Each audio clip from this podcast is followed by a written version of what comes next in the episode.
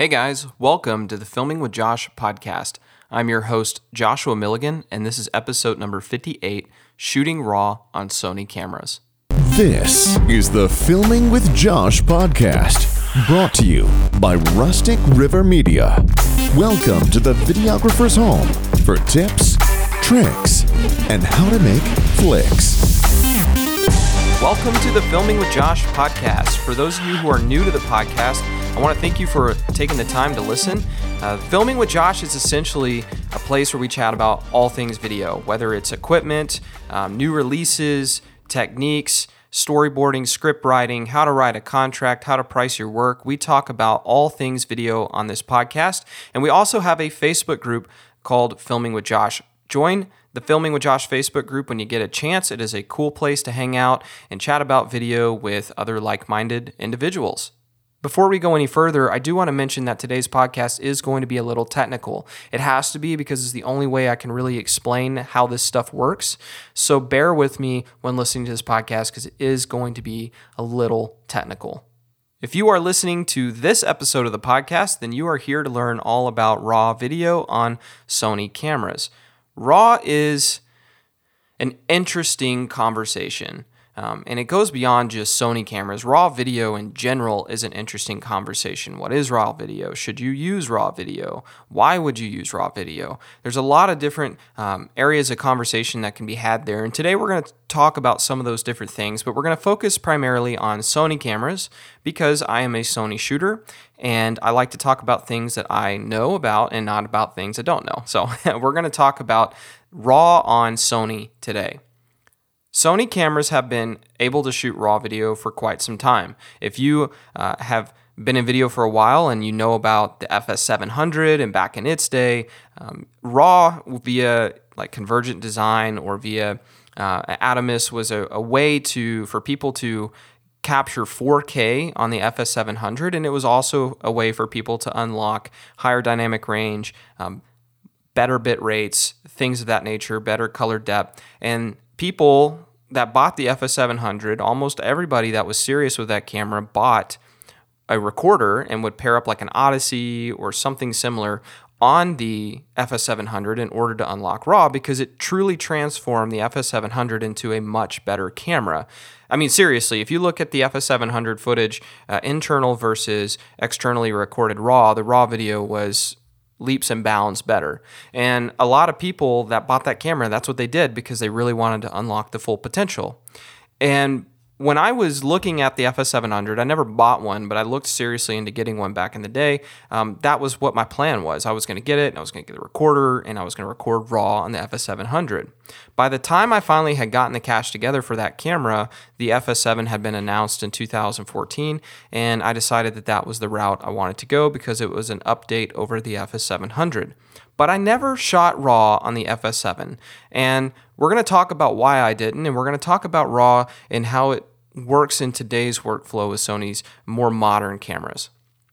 The reason why I never shot RAW on the FS7 primarily was because it was uh, a pain in the butt, to be honest. It was a royal pain in the butt. To shoot RAW on the FS7, you had to buy Sony's uh, extension unit that clamps on or bolts into the back of the FS7 and to to power that you then had to use V-Lock batteries and all of that was just to unlock the raw output. So you had the FS7, which is already kind of a bigger camera. Now you've got this giant extension unit that costs 2500 bucks, and then you got V-Lock batteries, which are pretty big too. They're big bricks on the back of that. And so you're basically taking the FS7 and turning it into like a bazooka in order to unlock raw out. And the key there is to unlock raw out because that didn't give you internal raw, that that unlocked raw out. So at that point, you then had to have an external recorder that could record raw, which also requires batteries of its own, unless you plugged it into the V-Lock battery, which uh, via D-tap cable, which some people did. But still, you had to have an external recorder, which is something else that you have to put on top of the camera, plus more cables, plus SSD drives, and it was just so much, so much, and so expensive in order to output RAW on the FS7. And the interesting thing was is that RAW on the FS7 actually wasn't as good in certain cases as the internal 10-bit codec. See, the FS7, unlike the FS700, shot it shot 10-bit log files, whereas the FS700 shot 8-bit. And the FS7 also had a great XA- XAVCI codec that had a, healthy bit rate to it. It was just a good file. And if you shot an slog3, sgamut 3.cine on the FS7, you got a good, flat, gradable image to work with. And if you were to shoot raw externally and you were to add all that crap plus the thousands and thousands of dollars it costs in order to set up raw on the FS7, you were getting a 12-bit raw file. And honestly, the 12-bit raw file was really not that much different than the internal 10-bit codec. And in some cases it actually had some blocking issues and stuff in the shadows and actually in, in, in certain scenarios looked worse than the internal codec. And so it was widely known to really not shoot raw on the FS7. It, it wasn't worth the size and weight um, and the the and the added cost plus all the hoops you had to jump through in order to do it. So most people, myself included, never touched RAW on the FS7. Whereas on the FS700, you didn't have to have the extension unit, you didn't have to have V-Lock batteries. All you needed was the recorder. And because the FS700 only shot 8-bit internal, the difference between the internal 8 bit on the FS700 and the RAW that was shot externally was huge. It was a huge difference. But because the FS7 was so much better with, with its XAVCI codec and its 10 bit files and, and its high bit rates and whatnot, because that was such a, a much better file to work with, the difference between that and the external RAW was really negligible. And so it really wasn't worth it. Moving on to today's cameras, we have the FX9, the FX6, we have the A7S3, the A1, the FX3. All of those cameras can output RAW, just like the FS7 could. The FS5 could as well. And the FS5 was also an 8 bit camera. And like the FS700, if you wanted to get the most out of the FS5, you did want to shoot the 12 bit RAW externally. Um, it was really the FS7 that was the one that had such a good codec that you would not want to shoot uh, externally on. Um, but looking at today's cameras, where are we today? Because that was the last generation. Where are we at today with the FX9, FX6, A7S3? What is the RAW like on those cameras? What is the benefit of shooting RAW on those cameras? Should you do it? Should you not do it? That's what I want to talk about on today's podcast. If you're going purely off of specs, when you look at Sony's current lineup of cameras, you will see a headlining feature that says 16 bit RAW out. And that may make your eyes widen and your mouth water because you're like, man, if I shoot RAW externally on these cameras, I get 16 bit RAW. Imagine how much information is there to work with compared to 10 bit. Well, unfortunately, what Sony doesn't tell you in the headline is that there are currently no recorders on the market that you can plug into your camera and put on top of your camera that record 16 bit RAW out. As of today, 2022, you can only output and record 12 bit log RAW files. That's it. 16 bit is what you call linear. It's 16 bit linear. That's what the Sony's can output. But again, there's no recorders that can record it. So what you are stuck with is a 12 bit log RAW file. And that 12 bit file is a great file. However, it is a huge difference between 12 bit and 16 bit. So do not look at those specs and and think that if you buy an FX9 or an A7S3 or FX6 or anything like that that you're going to be able to output 16-bit RAW because that's just not true. At least not as as of today. And those cameras like the FX9 has been out for a few years now. So I I don't I guess what I'm trying to say is I don't see that changing anytime soon. I would love it if it did, but we are not there today. So as of today, the file you can record is a 12-bit raw file, and it's technically 12 bit log. And so that's what you're outputting from these cameras. Well, what is the difference between that and the internal 10 bit codec? That's kind of what I want to tackle today. First off, I want to talk about RAW in general. When you think of RAW video, or when a lot of people think of RAW video, they think of Lightroom and Photoshop. They think about what it's like to work with a RAW photograph in Lightroom or a RAW um, uh, photograph in Photoshop, and basically you get to work with the camera raw settings, and you get to have access to so much control that allows you to manipulate the image and pull up pull up your shadows in so many different ways that look so good and be able to bring your, your highlights down and, and all this stuff to, to, to bring back all this information. And when you think about raw video, you think about getting those same those same controls in post and video that you would get on a photograph. Unfortunately, that isn't really the case. Raw video works a little differently. And specifically, I'm going to focus on Sony's RAW because when you work with Sony cameras today, the format you're mainly going to be working with is ProRes RAW. ProRes RAW is a great codec because it is a it is an editable, easy to work with RAW file that's not gigantic. It does add a large file, like the, the ProRes RAW files, especially depending on if you shoot in like ProRes RAW HQ, for instance, that file type or file size is much, much bigger than the internal codec. But compared to a non compressed RAW file, it's actually pretty manageable. Plus, it's really easy to work with on a computer because the ProRes RAW files play back very well. A lot of people work with ProRes in post non RAW just because it's so easy to work with. It's actually one of the reasons I bought the Mavic 3 Cine um, because the Cine version of the Mavic 3 shoots to ProRes HQ, which my computer loves.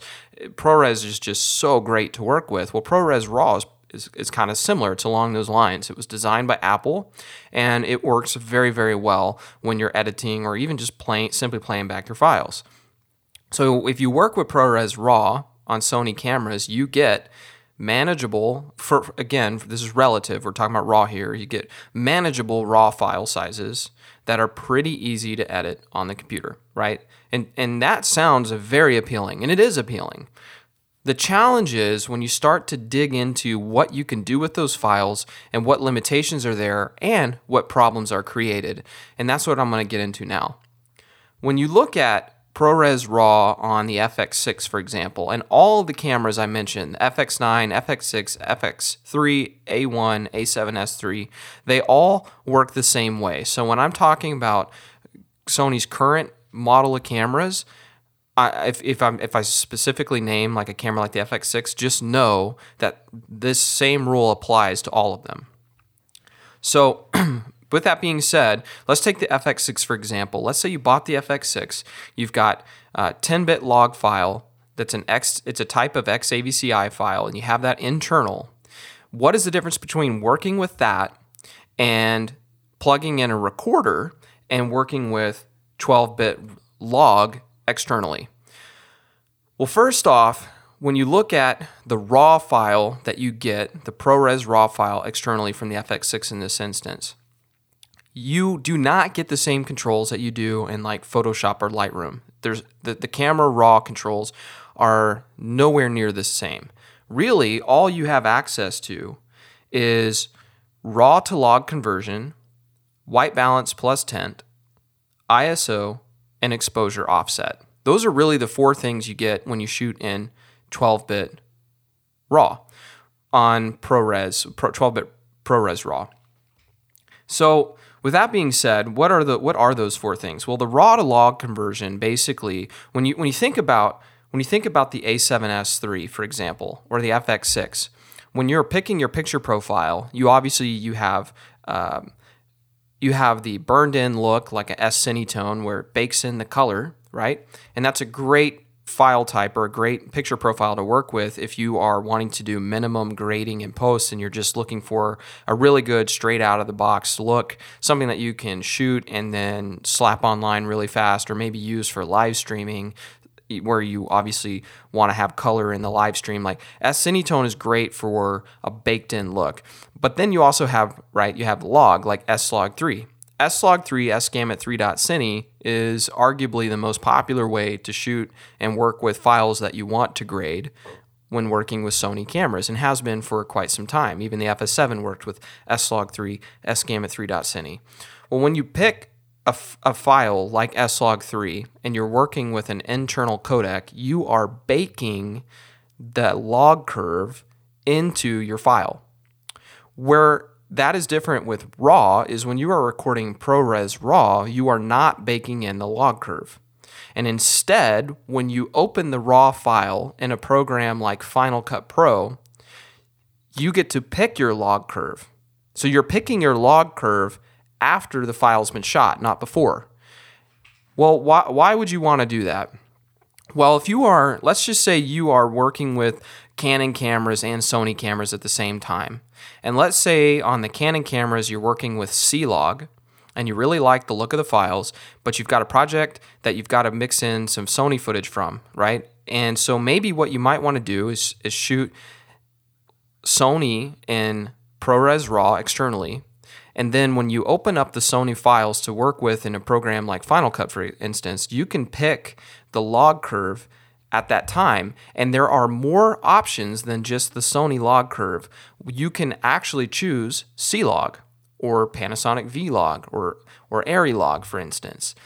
So if you are, for example, if you are if you are someone who's working with and is used to working with Canon cameras and you're used to working with C-Log, but you have a shoot coming up that you have to use Sony cameras on. If you shoot externally, you can pick C-Log as your log curve after the shoot. That way, the log curve on your Sony footage will match the Canon C-Log curve on your Canon cameras. That's a nifty feature to have. So when you are shooting ProRes RAW externally, you can pick your log curve after you've shot, and you can pick more than just Sony as the log curve. So if you like working with Panasonic Vlog cameras and you like that look, then you can pick Vlog after the fact. Now, it is very important that you understand that log curve, the log curve, is not the same thing as color what log is is log is that a log curve is basically how the highlights and shadows work together.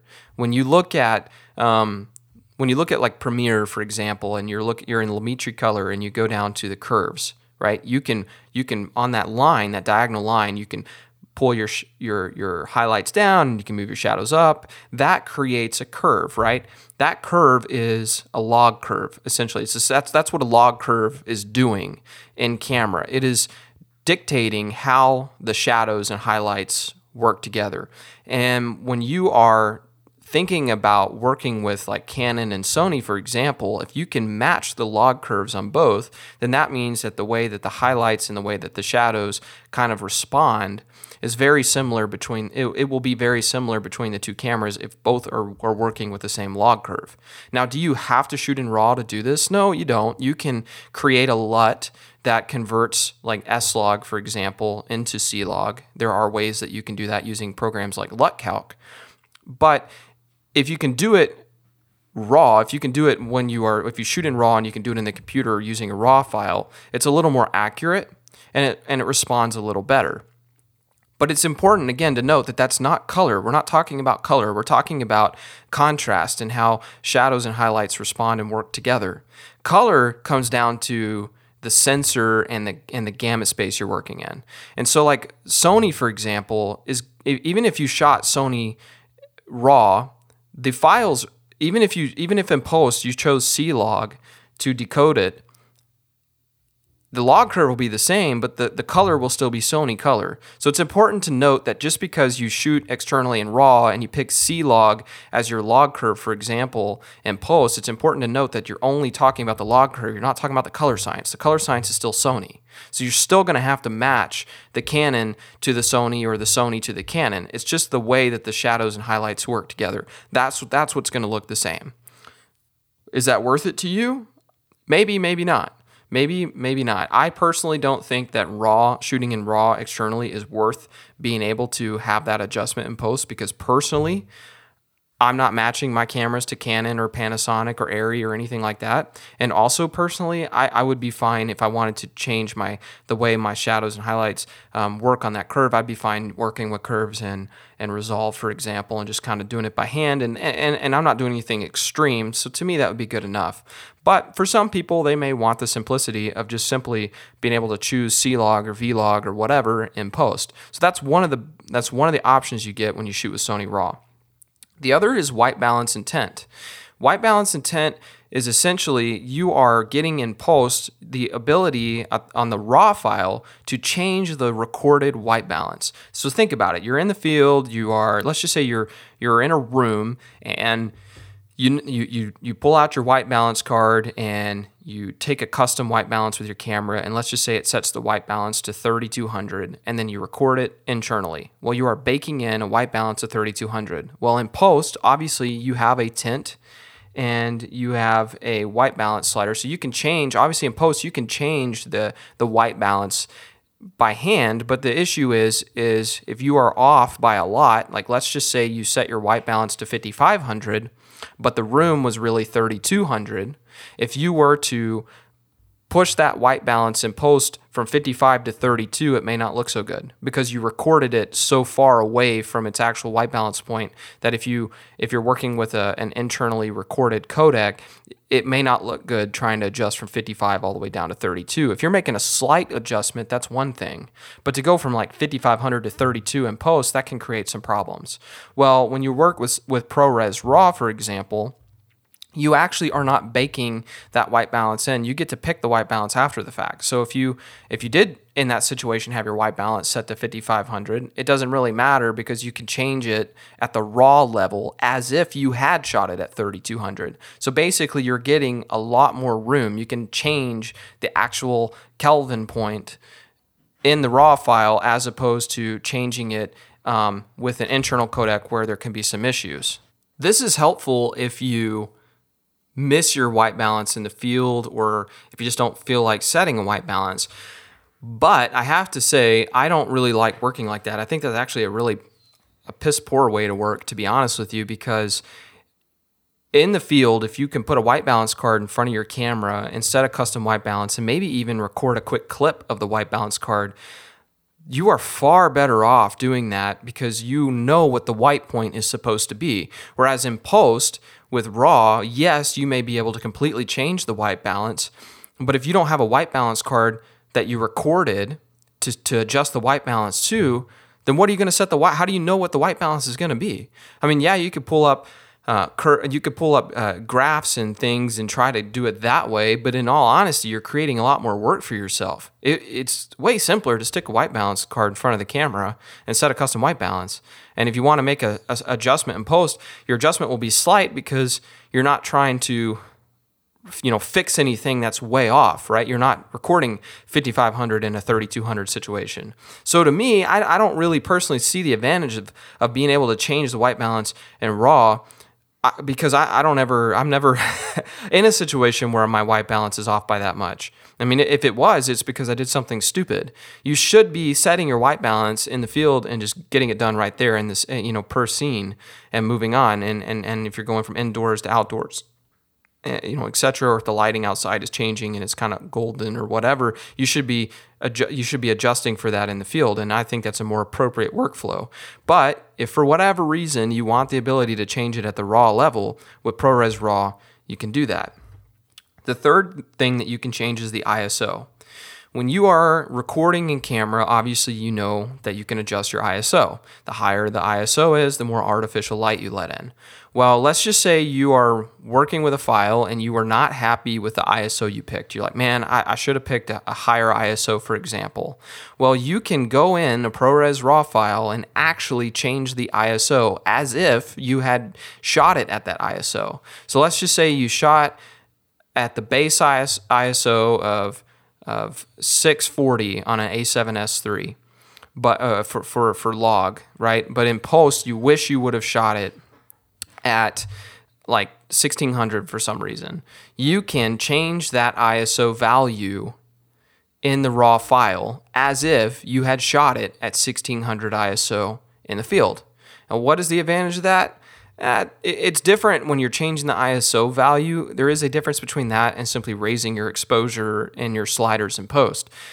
Is it worth it? Again, I don't know. Like I, I don't. I typically, personally, I, I never find myself shooting a an ISO value that's so far off that I have to fix my own mess in post. You know, I may slightly raise or lower my exposure or change change the the curves to change my the way my my shadows and highlights look but i don't find myself in post wishing like man i was off by like 3000 iso values. I sure wish i would have shot at something drastically different. But if that's you if for some reason you in post you find yourself wishing you had shot at a different iso all the time then you know that that's something you can do. And the fourth and final thing is exposure offset. Basically if you do adjust your iso value at the raw level you can offset the exposure using exposure offset. I don't want to really get into what the point of that is today because i don't really think it's necessary for for most people. I, I think it's kind of pointless too. And all in all honesty i think you can kind of start to see where i'm going with this. Those are the four things that you can change. So if you shoot ProRes RAW externally on Sony cameras, that's what you get. You're not getting clarity sliders like you do in Photoshop or Lightroom. You're not getting the, the ability to work with the file the same way you would in camera raw. What you're getting is a raw to log conversion where you can pick your log after the fact, your log curve after the fact, and can work with other cameras' log curves. You're getting the white balance plus tint adjustment. You're, you're getting the ISO adjustment and the exposure offset adjustment. That's what you're getting if you work with ProRes RAW. And here and here's the funny part. So as it stands today, there is no program on the market that can work with the white balance and, and uh, tint from Sony files, uh, Sony ProRes RAW files. Only a program called Scratch, who is kind of faking it. And Scratch is a program that like nobody uses. But if you look at like Premiere and you look at Final Cut, for example, if you shoot in ProRes RAW on Sony cameras, you cannot actually use the white balance and tint function on Premiere or on uh, Final Cut. So that feature that I mentioned, you can't even use if you edit on those two programs. Now, um, other cameras on Final Cut, like Panasonic's S1H, if you record ProRes RAW from that camera, you can have access to the white balance and tint function, but not on any of the Sony cameras. I do think that will change because I think Final Cut is working on that. But as of today, you cannot use the white balance and tint uh, function on in Final Cut with Sony cameras or in Premiere. And check this out. In in Final Cut, you have access to the raw to log conversion the ISO adjustment, and the exposure offset adjustment. But in Premiere, you have access only to the raw to log conversion and the exposure offset. So in Premiere, essentially, not only can you not use the white balance intent function, but you can't even use the ISO adjustment. So if you are a Premiere user, the only things that you can do with the ProRes RAW file is the raw to log conversion and the exposure offset. That's it. You can't even adjust the ISO value or the white balance intent. So that's all that's that's really all the adjusting extra adjusting you get from the ProRes file is simply raw to log conversion exposure offset if you're a Premiere shooter. And then it gets even better if you work in DaVinci Resolve, you have access to none of it because DaVinci Resolve does not allow the use of ProRes RAW files. The only way to work in DaVinci Resolve with a file, with a Sony file that was shot in ProRes RAW or any file that was shot in ProRes RAW, is to use a converter and transcode essentially your ProRes RAW files into something different like ProRes 4444.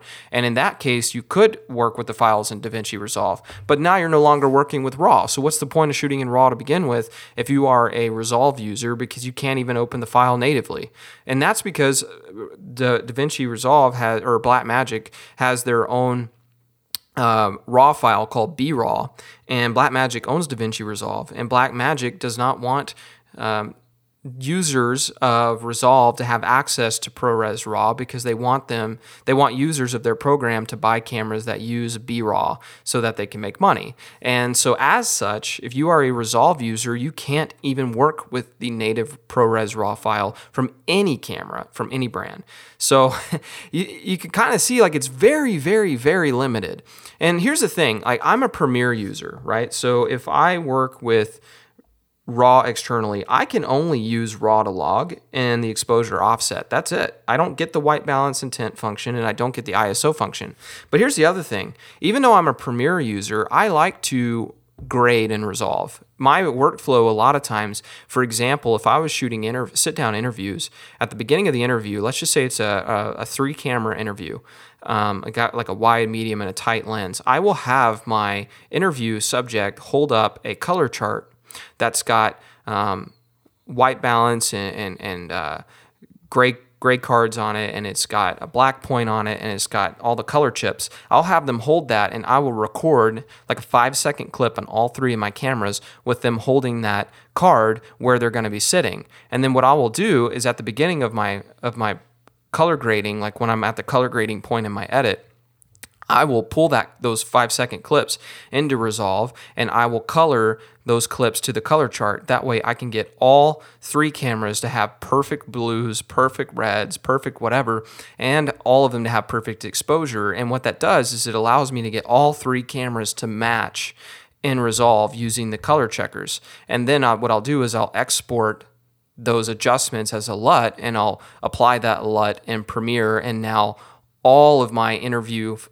all of my interview shots from camera A will have the resolve LUT that I created. Same thing with camera B, same thing with camera C, and that makes all three of my cameras match dead on. I like to do that. I love working with color charts and I love grading in Resolve and creating a LUT and applying that LUT to my files and, in, in, Premiere. It's a great way for me to work because I think Resolve is a much better program for coloring than Premiere, which is why Resolve is used on a lot of big Hollywood motion picture productions. Resolve is an incredible color grading program. Of course, you can edit and do full edits and graphics and audio in Resolve. I don't do that. I like working with Premiere for all that stuff. Um, but I do like to color in Resolve and to export those color changes or color grades as LUTs and then apply them to my to my timelines uh, and, and Premiere. That's my process. Well, if I shot those files in ProRes RAW, I can't do that because Premiere, Premiere doesn't work with ProRes RAW. So the only way I can make it work would be to transcode those files to something other than RAW. And again, that defeats the whole point of shooting in ProRes RAW to begin with. So as you can see, like there's a lot of limitations when working with RAW on Sony cameras. There's a ton of limitations. And pro because ProRes RAW eh, to only have those four functions and for th- for two of them not to work in Premiere, one of them to not work in Final Cut and none of them to work in Resolve, it's just so limiting. That's just with that. And let's talk about some more issues. So if you are working with RAW on a camera like the A7S III, for example, you actually get a higher resolution file. So the A7S III records up to 4K UHD, right? 4K. 4K. Well, if you record ProRes RAW on the A7S III, you actually can record up to 4.2K.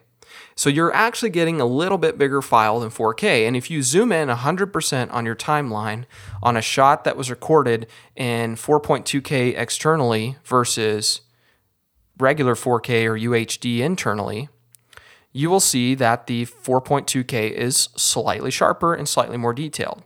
However, you have to zoom in like 100% to see it. It's not that the difference is is there, but it's not big. It's it's not very big at all.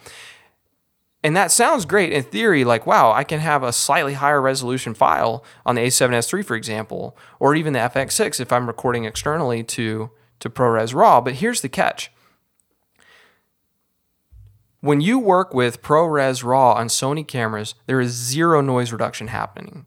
And you will read online, oh, I don't, you know, you don't want to work with a camera that has noise reduction, right? You need to do it in post. You need to do it in post. Well, from a practical standpoint, if you were to use noise reduction on all of your files and on your timeline, you would shoot yourself and you'd quit your job because you would hate it. You would absolutely hate it. Can you imagine using noise reduction on every single clip you shot?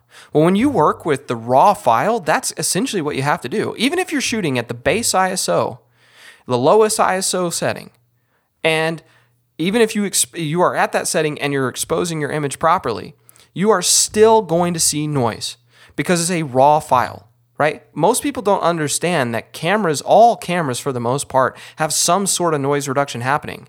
Even if you're working on the Sony FX6, for example, you have the ability to choose your noise reduction. You have high noise reduction, mid, low, or off. Well, even if you choose to turn your noise reduction to off on the FX6, you actually are not turning it off. Because if you look at the raw file from an externally recorded FX6 clip versus an internal clip with noise reduction off, the file from the FX6 with noise reduction off will still be squeaky clean, whereas the raw file will not be. So even when you turn noise reduction off on a camera like the FX6, it's not actually off. There's still some noise reduction happening when it is processing the image and creating it into the codec. So you are actually having a noise reduction of some sort on pretty much any camera you work with with an internal non-raw codec. But when you work with a RAW file, you don't have that. And even in the base ISO with a properly exposed image, you will see noise, which means you have to remove it yourself. Well, if you're working on a Hollywood set and you want that finite control, that's one thing. But if you are an everyday shooter and you're going out and you're doing commercial projects, branding videos, short films, docs, stuff like that, do you really want to come home and apply noise reduction to every single clip? Think about that. I mean, for anybody who's ever worked with noise reduction, like Neat Video, for example, you know how taxing that is on your computer. It is rough to work with. It will bog down your timeline and make you render your files for playback. And the render, the rent to render those files, even on a really good modern computer, will still take a long time because noise reduction is just flat out a hog on cameras or on uh, on, on computers. It is just a very taxing thing to do. It is really hard on a computer. So most people know that when you work with a, uh, a denoiser like Neat Video, that that needs to be the very last step in your entire video. You better have your grade done, your graphics done, everything, audio, everything needs to be done. And it is the very last step in your process before export. But even then, if you are denoising every single shot on your timeline, you will go crazy because it will take forever to render that out, right? And is that really worth it to go from like 4K to 4.2K? Is it really worth it for you for you to go through that just so you can get a slight bump in resolution? Because to me the answer is no, because from a practical standpoint, I don't have time for that nor do most of you. You know, you don't have time to sit at your computer and wait for it to render out. I mean, what if you shot a five minute video and you denoised every shot in there? I mean, my gosh, you would just go nuts. so, from a practical standpoint, I don't think that's for most people, I don't think that's a workflow most of you are going to want to have. And but that's what you are going to have if you work with the raw file. So yes, you might get a slight bump in resolution, but you are it, you it is coming at the cost of you having to de- denoise all your images. Here's the other thing. If you work with external raw, you will notice in post that you are going to be using a lot higher file sizes.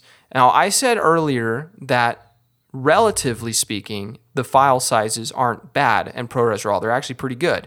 And that's because, relatively, when you're comparing um, ProRes RAW, which is a compressed file or compressed RAW file, versus a true RAW file, the true RAW file will eat up an enormous amount of data, whereas ProRes RAW comparably is much smaller.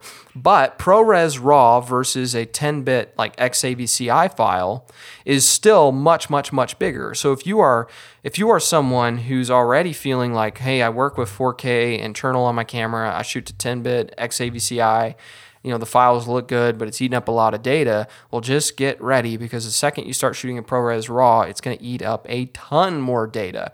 And that is a real world thing you're going to have to start dealing with. That that means longer um, times transferring your files from from the SSD drive in the recorder to your to your hard drives. That means more time spent backing up larger files. That means more time spent sorting through all that stuff. Like it's just it, adds a lot more expense and a lot more time just to be able to have a slight bump in resolution and the ability to change your raw to log conversion and your exposure offset which if you are working in premiere that's really all you're getting. Uh, and and then having to also now denoise everything. So there there's just a lot of issues there.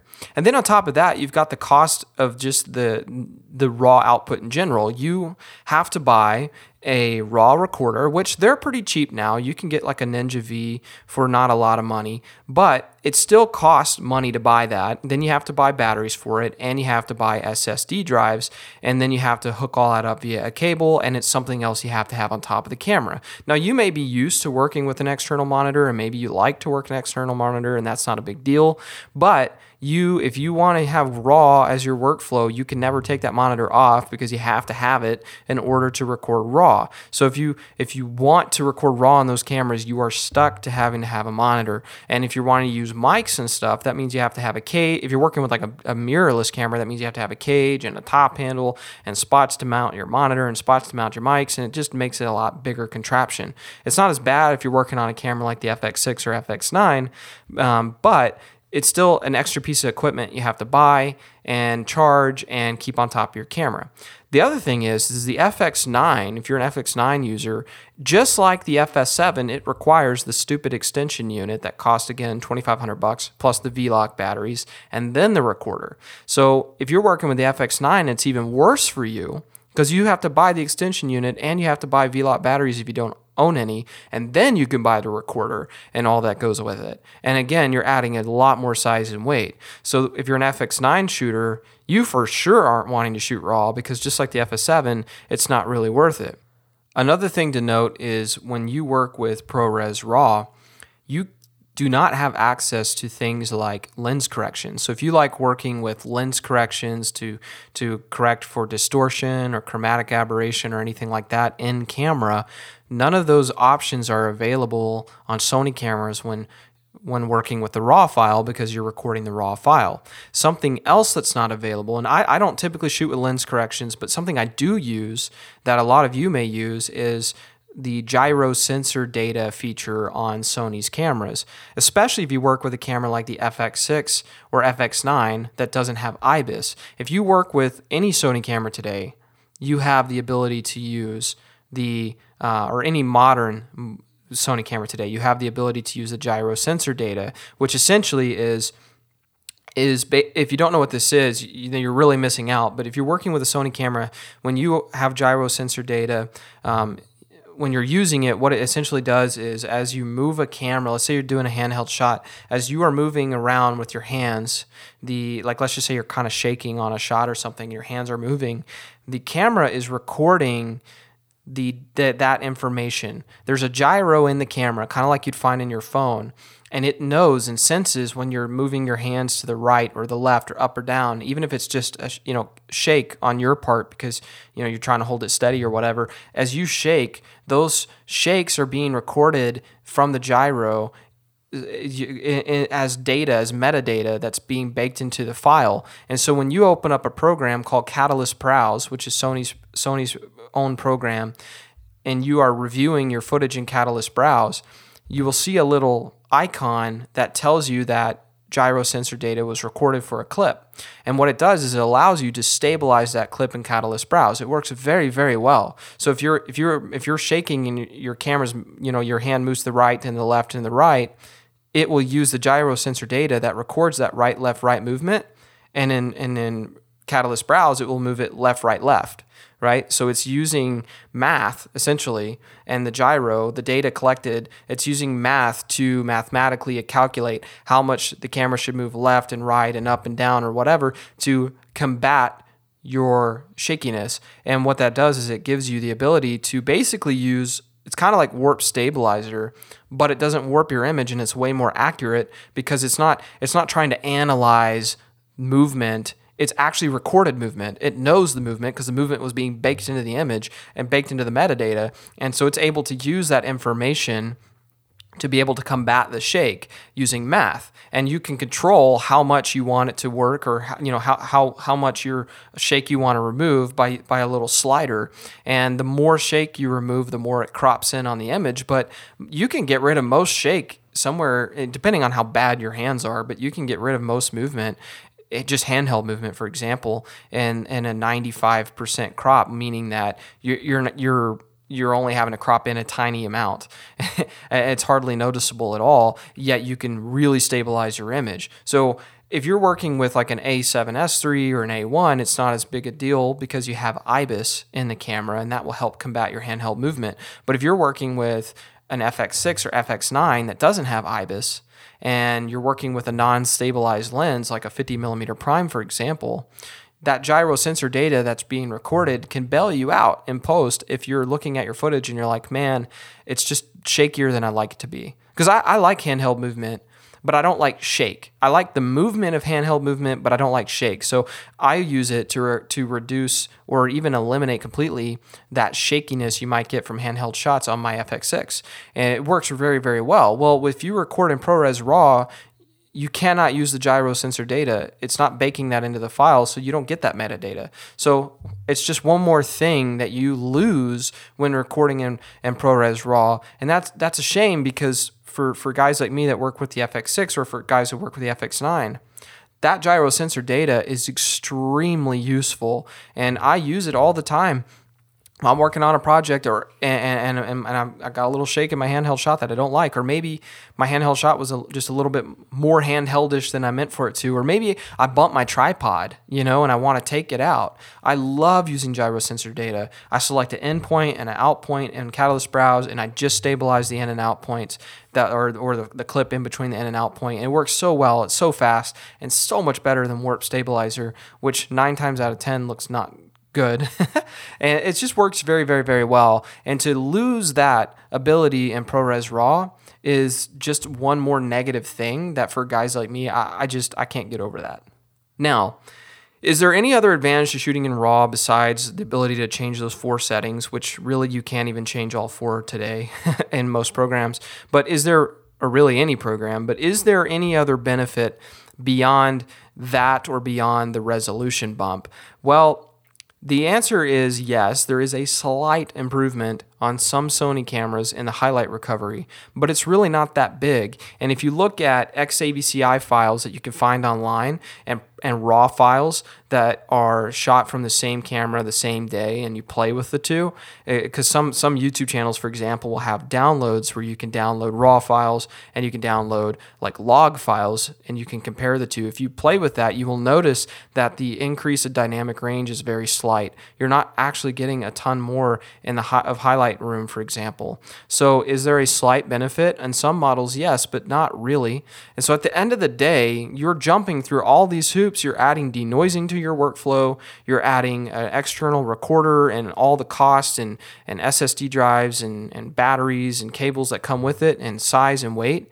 And you're also adding storage space and, and more stuff you have to do in post just so you can have a slight resolution bump, a tad bit more highlight recovery, and a slightly um, slight more controls and the ability to be able to, to change your log curve, for example, after the fact.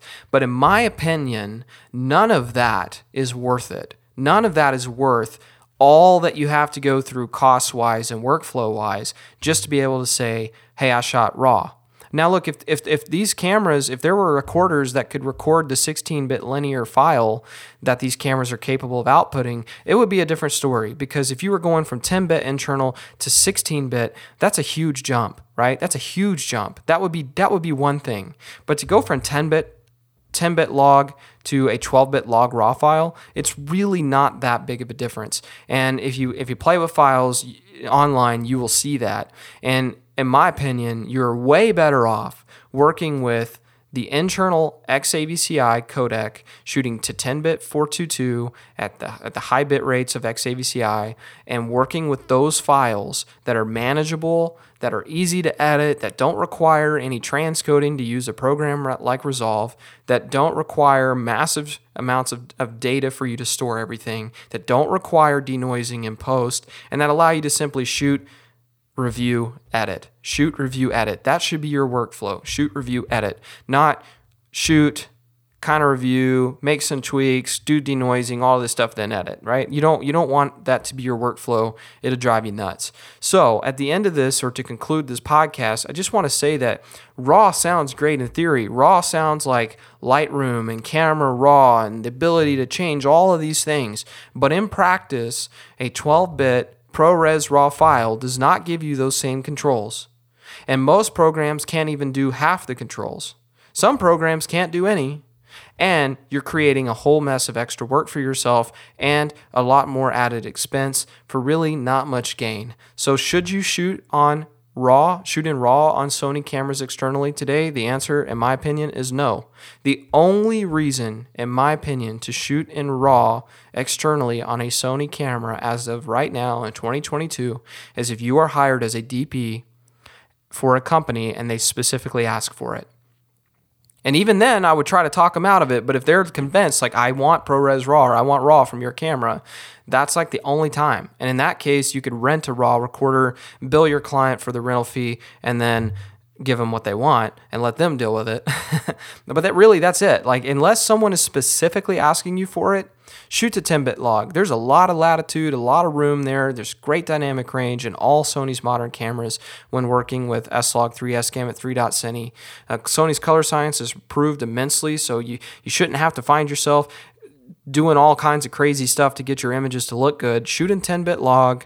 Great. You use a you know use a LUT to convert your files to Rec 709 and and work with those files and enjoy the ease of use editing that comes with it. Or if you need a baked-in look, shoot to something like S-Cinetone for your baked-in look. But don't go to RAW on these cameras. It's just not worth it.